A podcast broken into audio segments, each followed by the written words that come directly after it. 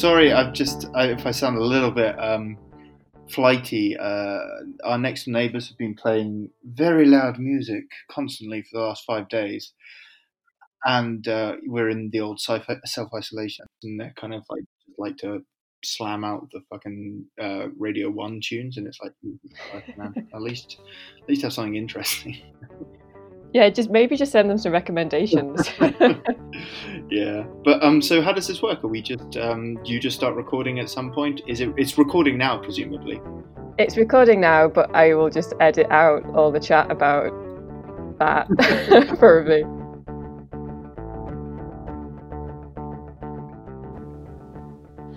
Hello, and welcome to Unfinished Unpublished my name's Emma Anderson, and for this programme, I ask artists, writers, and performers about creative projects that they never finished or that they never made public. The aim is to nosy around in the laptop corners and bottom drawers of my interviewees to discover fabulous work that wouldn't otherwise see the light of day. If you have an unfinished or unpublished project you'd like to discuss, you can email me on unfinished.unpublished at gmail.com. My guest this week is David Spittle, who is a poet, filmmaker, and essayist. He was recently commissioned to direct and edit a documentary on Austrian poetry called Where is Everyone Austria, which is now available on YouTube. David's first short film, Light Noise, was funded and broadcast by the BBC and is available to watch on iPlayer. His first full collection of poetry is entitled All Particles and Waves and was published by Black Herald Press earlier this year. This followed his poetry pamphlet entitled Box, which was released in 2018. He has also written three operas and in 2014 was commissioned by Bergen National Opera to write a song cycle, which has since been performed internationally. David runs an online interview series called Light Glyphs, with poets talking about film and filmmakers talking about poetry, including interviews with Guy Maddin, John Ashbery, Andrew Kötting, and Iain Sinclair. David holds a literature PhD on the poetry of John Ashbery and surrealism. You can find out more about his work at www.dspittle.com. And I have to say that we didn't get chance to discuss even a small portion of all those different things that David has done, but we did have an enjoyable, rambling, and meandering conversation, which I hope you will enjoy.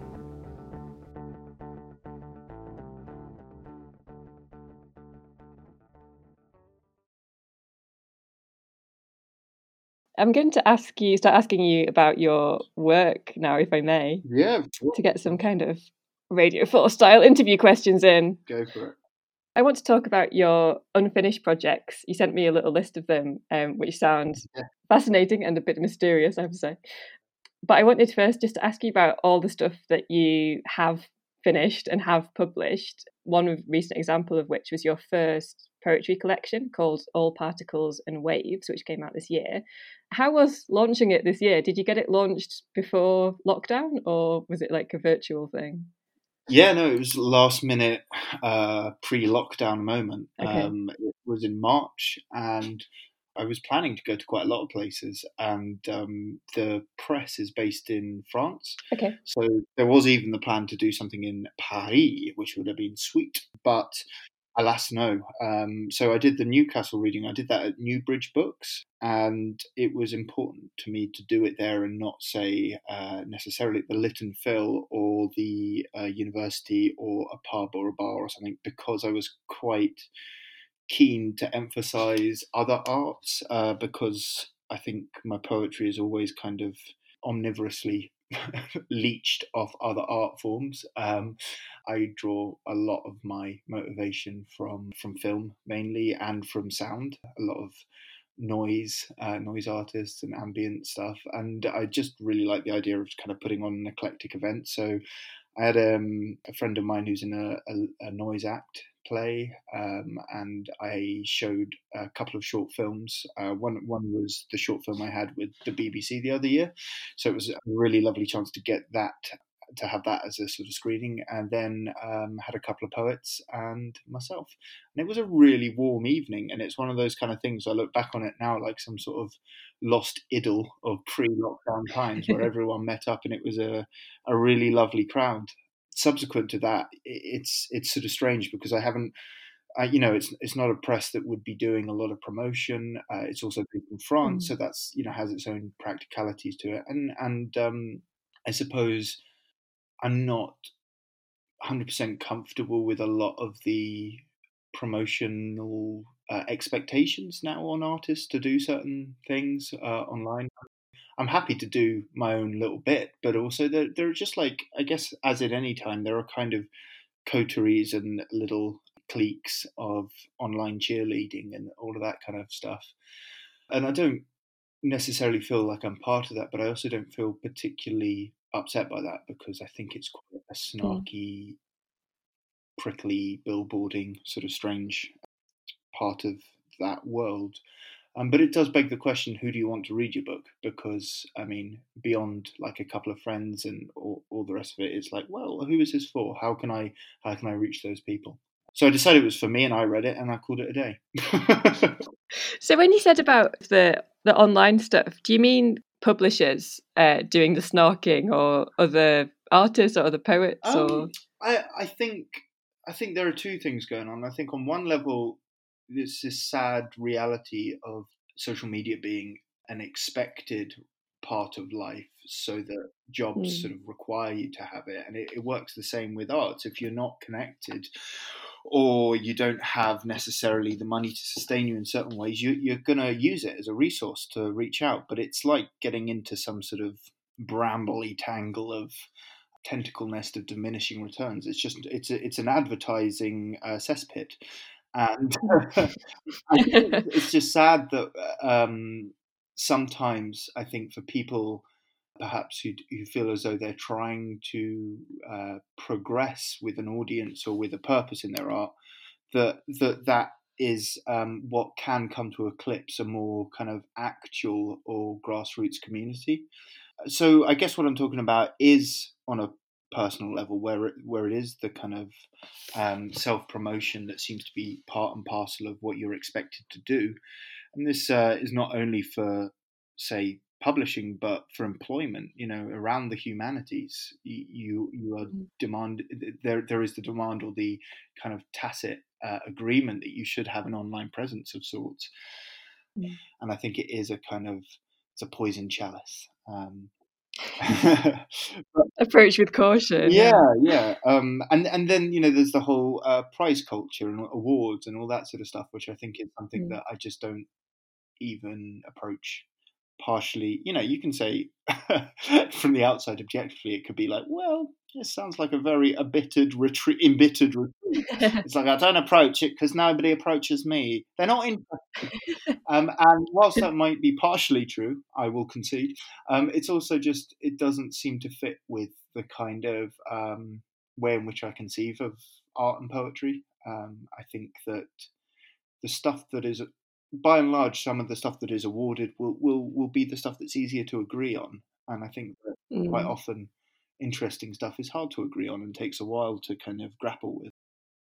Really, uh, what I'd like to say in, in kind of conclusion is that once you come to that realization that you know these things are limited or these things are slightly unhealthy and these things uh, are not going to give you the support you want and that perhaps they're actually even going to detrimentally try and um, turn you towards a different kind of writing or publishing that the next step is to disengage with that and not to obsessively spend your time in in kind of wrestling critique with it or tension because i think that's another thing that you see is is the kind of artist or, or, writer that feels as though they've been personally wronged by this system and then mm. kind of it's it's a kind of bitter reality whereas rather than i suppose pl- yeah placing the focus on that inability to reconcile your art with some sort of external approval it's far far more rewarding if possible to just focus on where you can find that and to just go with that, find your own path, I suppose, and um,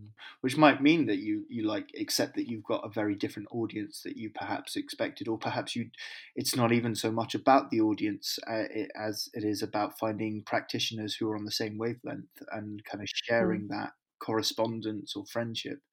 So yeah, I think I think those things have been really far far more important to me. Um, and it was something I missed actually in academia. Uh, I, I felt as though yeah my I don't know, like the passion that I had for poetry was something that I wanted to share or wanted to see embodied by others. And whilst absolutely there were people who were similarly driven, it was hard to find um, what I'd call role models because there were so many people who were uh, kind of neurotically upset with with yeah and it yeah. seemed to be like warnings all around and I, I i was choosing instead to just be like okay not going to deal with that just going to bury my head mm. in ashbery poetry and um, kind of enjoy that instead until it until time's up and that's kind of what i did which on one level kind of gave me less uh, gave me fewer lifelines. But uh, I think looking back, I'm glad I did it because it meant that I just sort of made the most of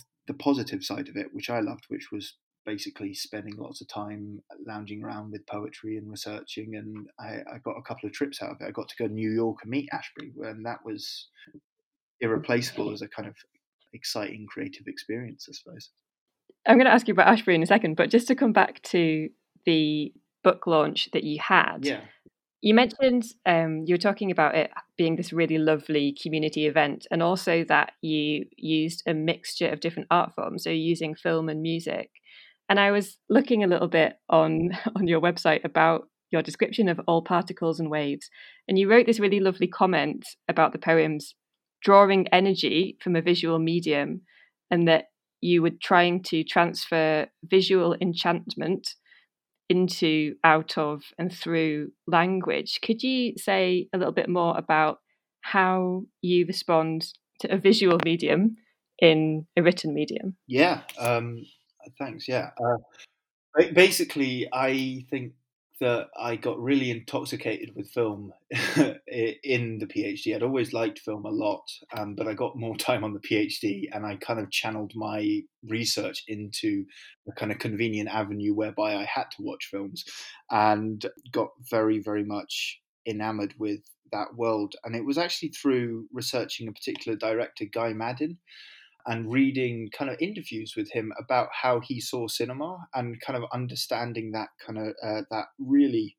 firstly the the joy of amateurism so amateurism in the sense of love amour and and how that kind of appreciation for cinema regardless of any notion of perfection a kind of diy enjoyment was something I took from him and something which he took from uh, Buñuel's early films with *La L'Âge d'Or and Un Chien where there's this kind of anarchic, almost punk spirit of maybe I don't know how to use the instruments, being the camera equipment, but I'm going to go out and I'm going to shoot and I'm going to make something mad. And that kind of vibrancy really excited me. And just then this idea of how to translate the visual medium in a, in a linguistic register in, in language rather than this kind of somewhat tiresome emphasis on a sort of limited notion of like ekphrasis, um, which seems to be one mm. of those terms that academically people self-congratulate themselves over using too often. It, it seems to me that a lot of that writing is fairly kind of reductive of both mediums. That it becomes a description of the film or it becomes a description of a piece or an exploration whereas what i'd be more interested in is the embodiment. How how might you mm. seek to find the experience of film and rather than describing it referentially try and enact it in language try to embody that atmosphere? I, I don't know there are so many uh, strange experiences around watching uh, film and visual art in general and and Guy Maddin really woke me up to a lot of that. And I think it was also his the way in which he was suggesting that interruption and accident were so important, rather than having a kind of elitist sense of the right way to watch the film and the perfect conditions and the kind of almost austere reverence for certain things. It was embracing the um, difficulties, you know, like that you might be watching it late at night and falling in and out of sleep, that you might be watching a bad version of the film uh, in terms of like, mm. I don't know, a bad uh, print rep- replication late at night on TV interrupted by adverts, and how these kind of strange jostling interferences are also in the, their own way rewarding. And I found that really fascinating. And I found a lot of that echoed in the poetry of John Ashbery and so I started connecting the two. And then towards the end of my um, PhD, I'd, they actually started collaborating, Guy Maddin and John Ashbery. And they'd been in correspondence for a while, but then, like right towards the end, they started collaborating more. And it was like, oh my god, wow, it's culminating in what? And it kind of felt validating because I was like, oh, I this connection, and there clearly was.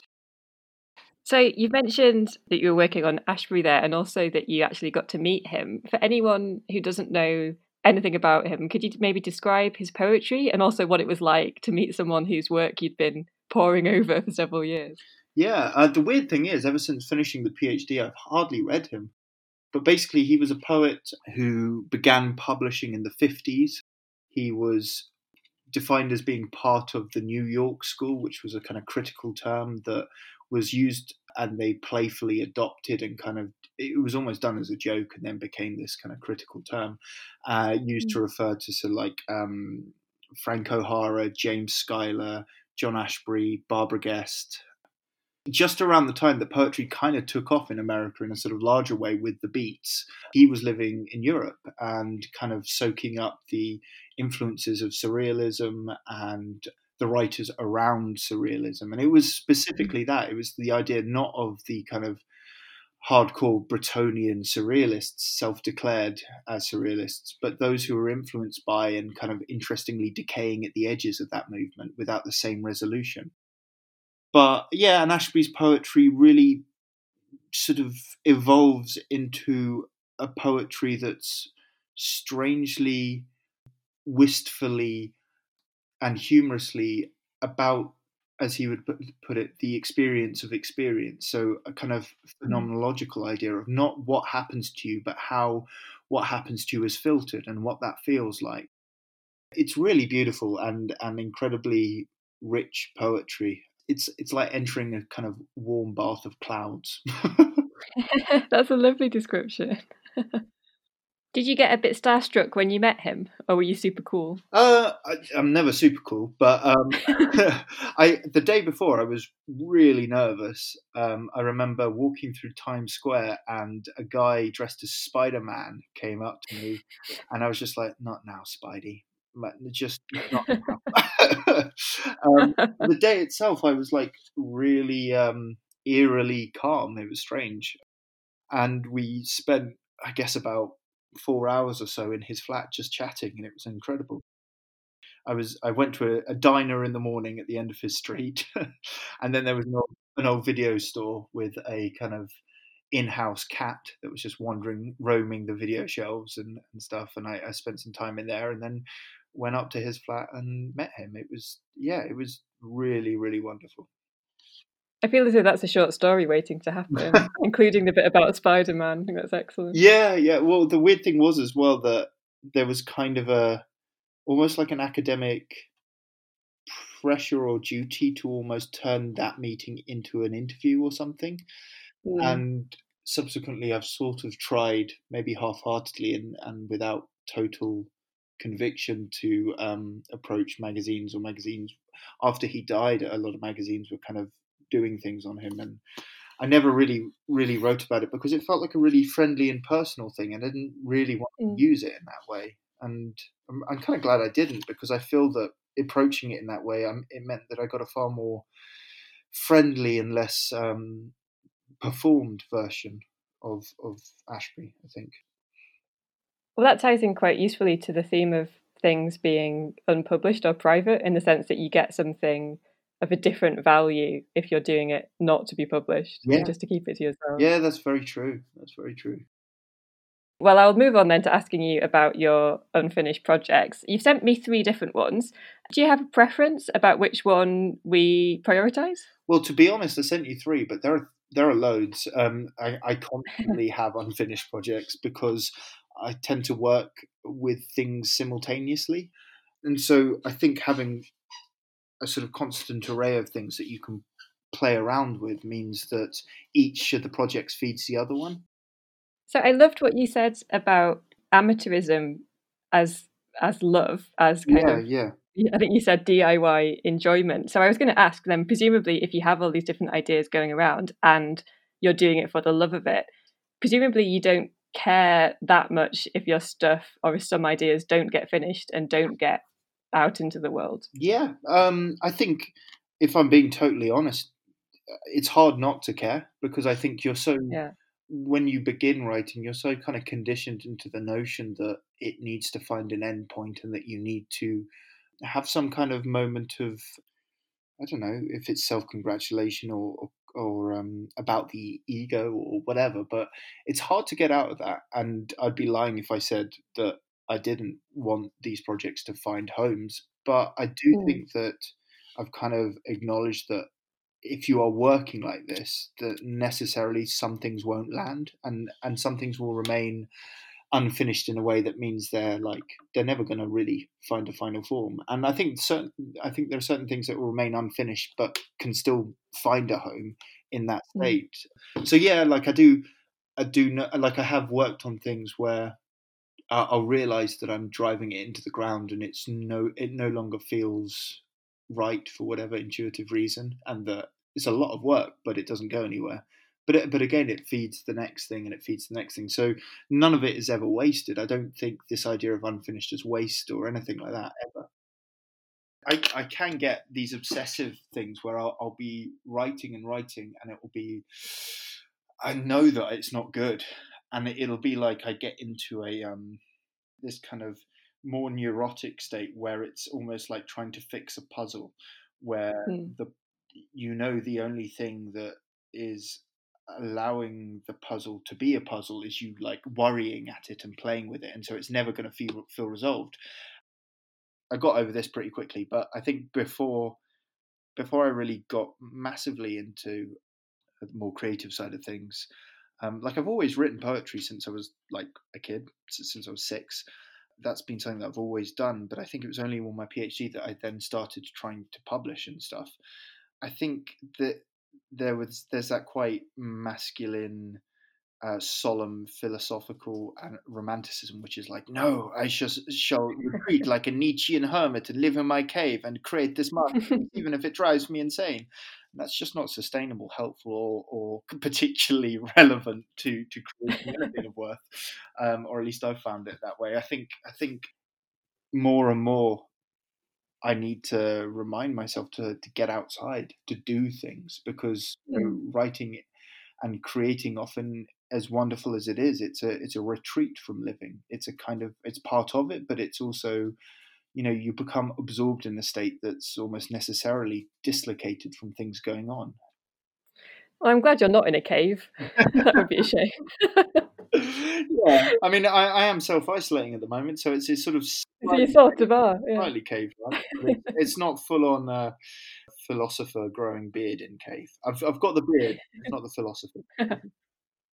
Okay, what I'll do is I'll read out the three suggestions that you've given me for your unfinished project, yeah. and then we can pick one. So the three suggestions that you gave me were a novel that explores cinema history and Alzheimer's as a way of revisiting the life of your granddad yeah. through a series of strange dreams that explore an imagined cinema. Mm-hmm.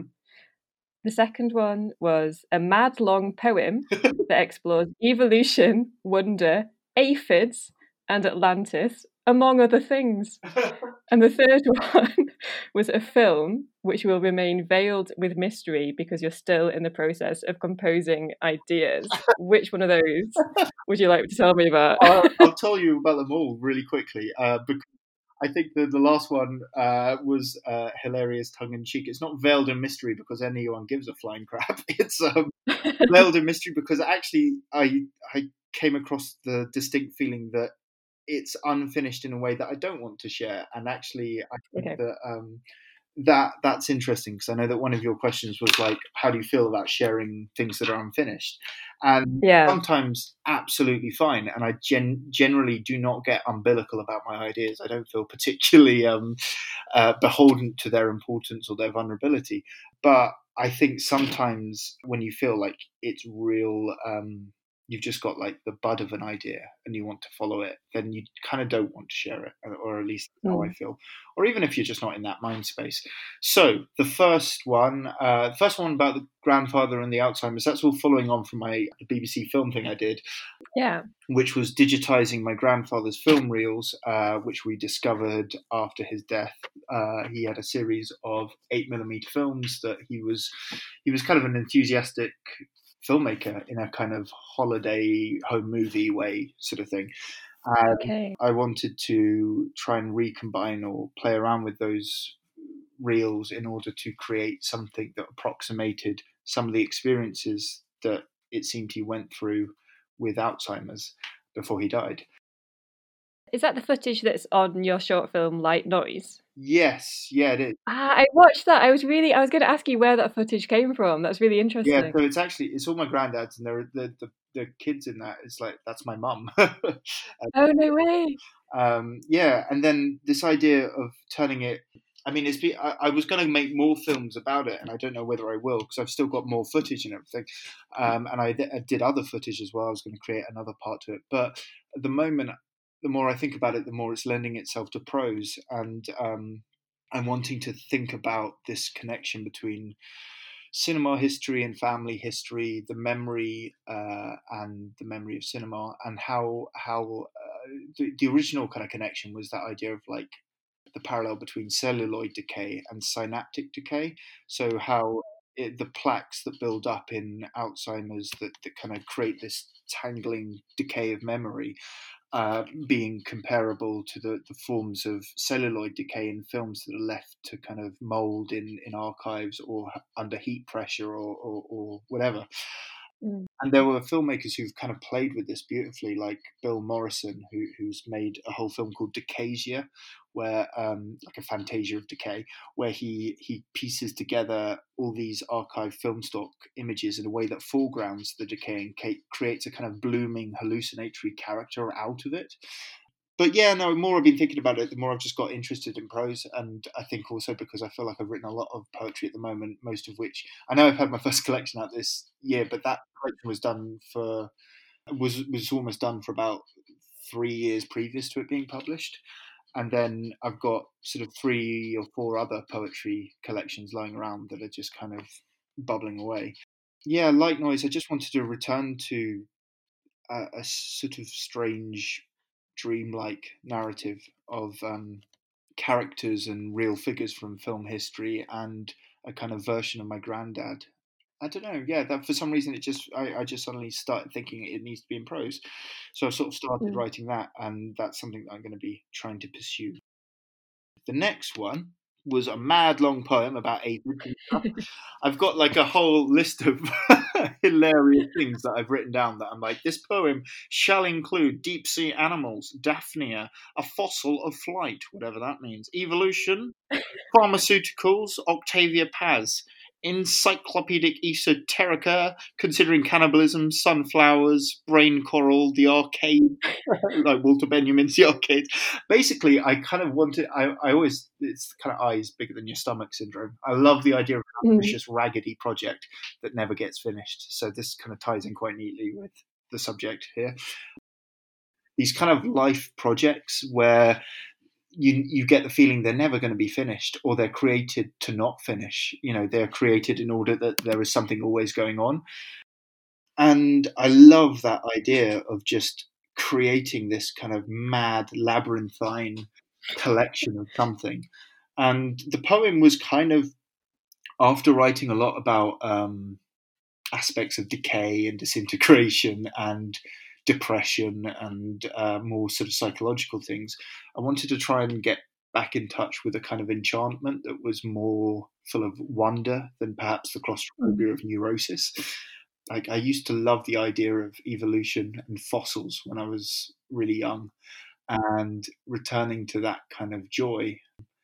So yeah, I kind of wanted to create this mad compendium of bits of evolution mixed in with like I don't know, like uh, field notes on lichen, um, slime mold, and uh, weird Hollywood history. I don't know, just something a bit wacky.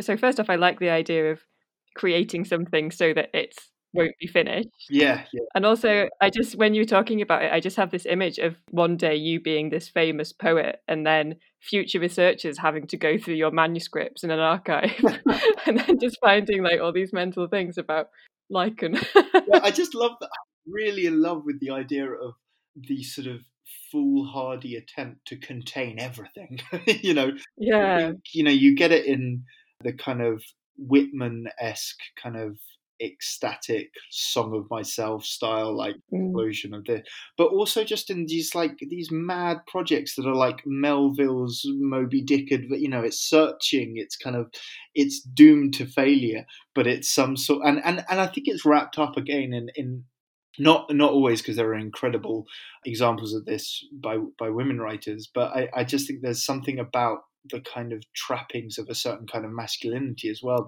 Mm. It is this kind of phallocentric conquest, which I find quite funny as well. Um, the, the, you know the, the kind of humor and the ridiculousness of that, of, of finding some sort of purpose in the tome. I, I think that's really entertaining and funny. And, and how, how could you inhabit that in a way that was not simply masturbatory or if it was to kind of absolutely embrace that in a way that had, had humor and isn't actually like trying to do the these are these are my tablets down from the mountain bullshit, yeah. You know? It's um yeah, so I don't know. That that idea really entertains me and it's it's not really begun yet. I've just got lots of books that I know that I want to plunder for it. It reminds me a bit of so it's kind of a almost a Mick take or a much more fun and self aware version of um is it Casaubon or Casaubon in Middlemarch who's trying to do like yeah yeah. kind of the theory of everything or something. Yeah yeah. I, I don't know there's just something I mean all particles and waves has the the impulse towards that without doing it in any way which is that yeah. conception of the quantum physics notion of waves and particles and this kind of finding everything in the the tiny and the debris of the world that contains the universe and all that sort of Blakean infinity in a grain of sand stuff. But um, I think there's something just really just so silly about like trying yeah. to flog yourself into some kind of discovery and that if you if you do that uh, in a way that is not simply unwittingly like this will be my world and everything and it will consume me but allow the kind of positives of that total immersion whilst keeping a sense of its um its ridiculousness um, and the fact that we all of us generally are striving for some kind of meaning that we cannot ever arrive at because it's not static and it's not uh, resolute, but it is this kind of flux of finding. I think turning that mm. into your methodology in the unfinished, in the incomplete, in the searching is is um, I think that way happiness lies. like not trying to finish, not trying to arrive or kind of consolidate a vision with a manifesto or a statement, but recognizing it's the looking for that uh, which is the enrichment.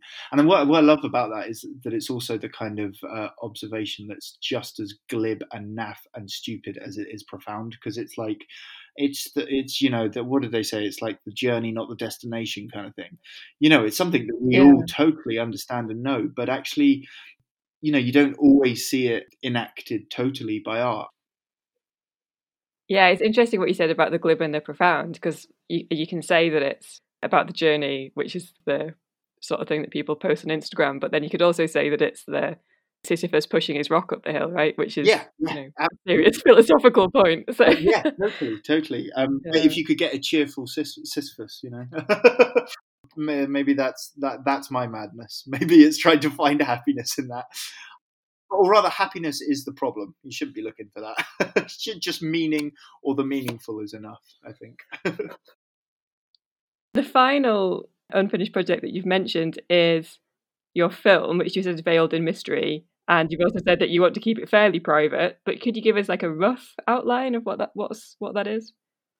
Yeah, yeah. Um, I guess it's coming out of partially collaborating with a friend of mine who's an amazing poet who I'd like to include him in the film, but I'm go- I'm gonna keep, I'll keep that all mystery okay. as well. Um, but it's it's it's partially I guess like there's a there's a, a short story by Clarice Lispector, the Brazilian writer, which is uh, incredible. Uh, basically about a man who is living in sort of loneliness and some sort of kind of misery and gets a dog for company. And instead of the dog providing that company, the dog's sort of unwavering commitment to him, the unconditional love, it seems, of the dog, unnerves him and makes him aware of his own craving to be accepted. Rather than being able to take that acceptance, it makes him almost more lonely mm. because rather than feeling necessarily undeserving of it, all it does is remind him that that's what he wants. Um, she doesn't really say this in so many words, yeah. but it's like beautifully written into the text.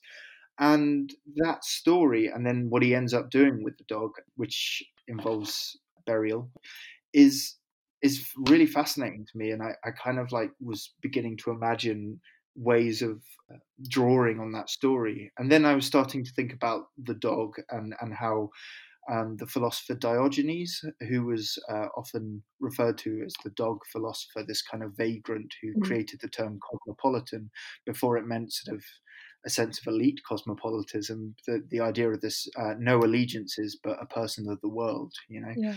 And he was this kind of wandering, homeless, angry, transgressive philosopher, and that figure of the dog being kind of integral to his philosophy. And then I also saw this um, amazing exhibition of Paula Rego's work, mm-hmm. who uh, she's an incredible painter, and she did these insanely troubling and grotesque and beautiful images of women kind of contorted in certain positions that to, to, to that were meant to be canine and dog like, but they were very incredible for giving this kind of feminine strength that was not about a kind of conventional femininity, femininity but a kind of primal power. Yeah.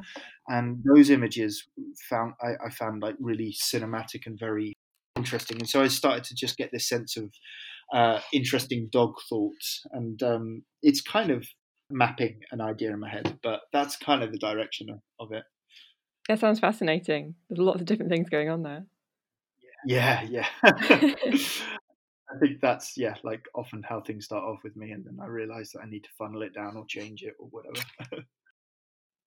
well, I had loads of other questions about finishing and publishing, but actually, what you said already is far more interesting. So, I think I've just got one final question, which is what was the poetry that you were writing when you were six years old? I wrote a poem about a gecko. Um, I wrote it on a napkin when I was at a restaurant with my parents, and it was about a gecko on a leaf, and then um, how the leaf was on a tree, and the tree was in a forest, and the forest, was, and it was that kind of zooming out. So expansion again. Yeah.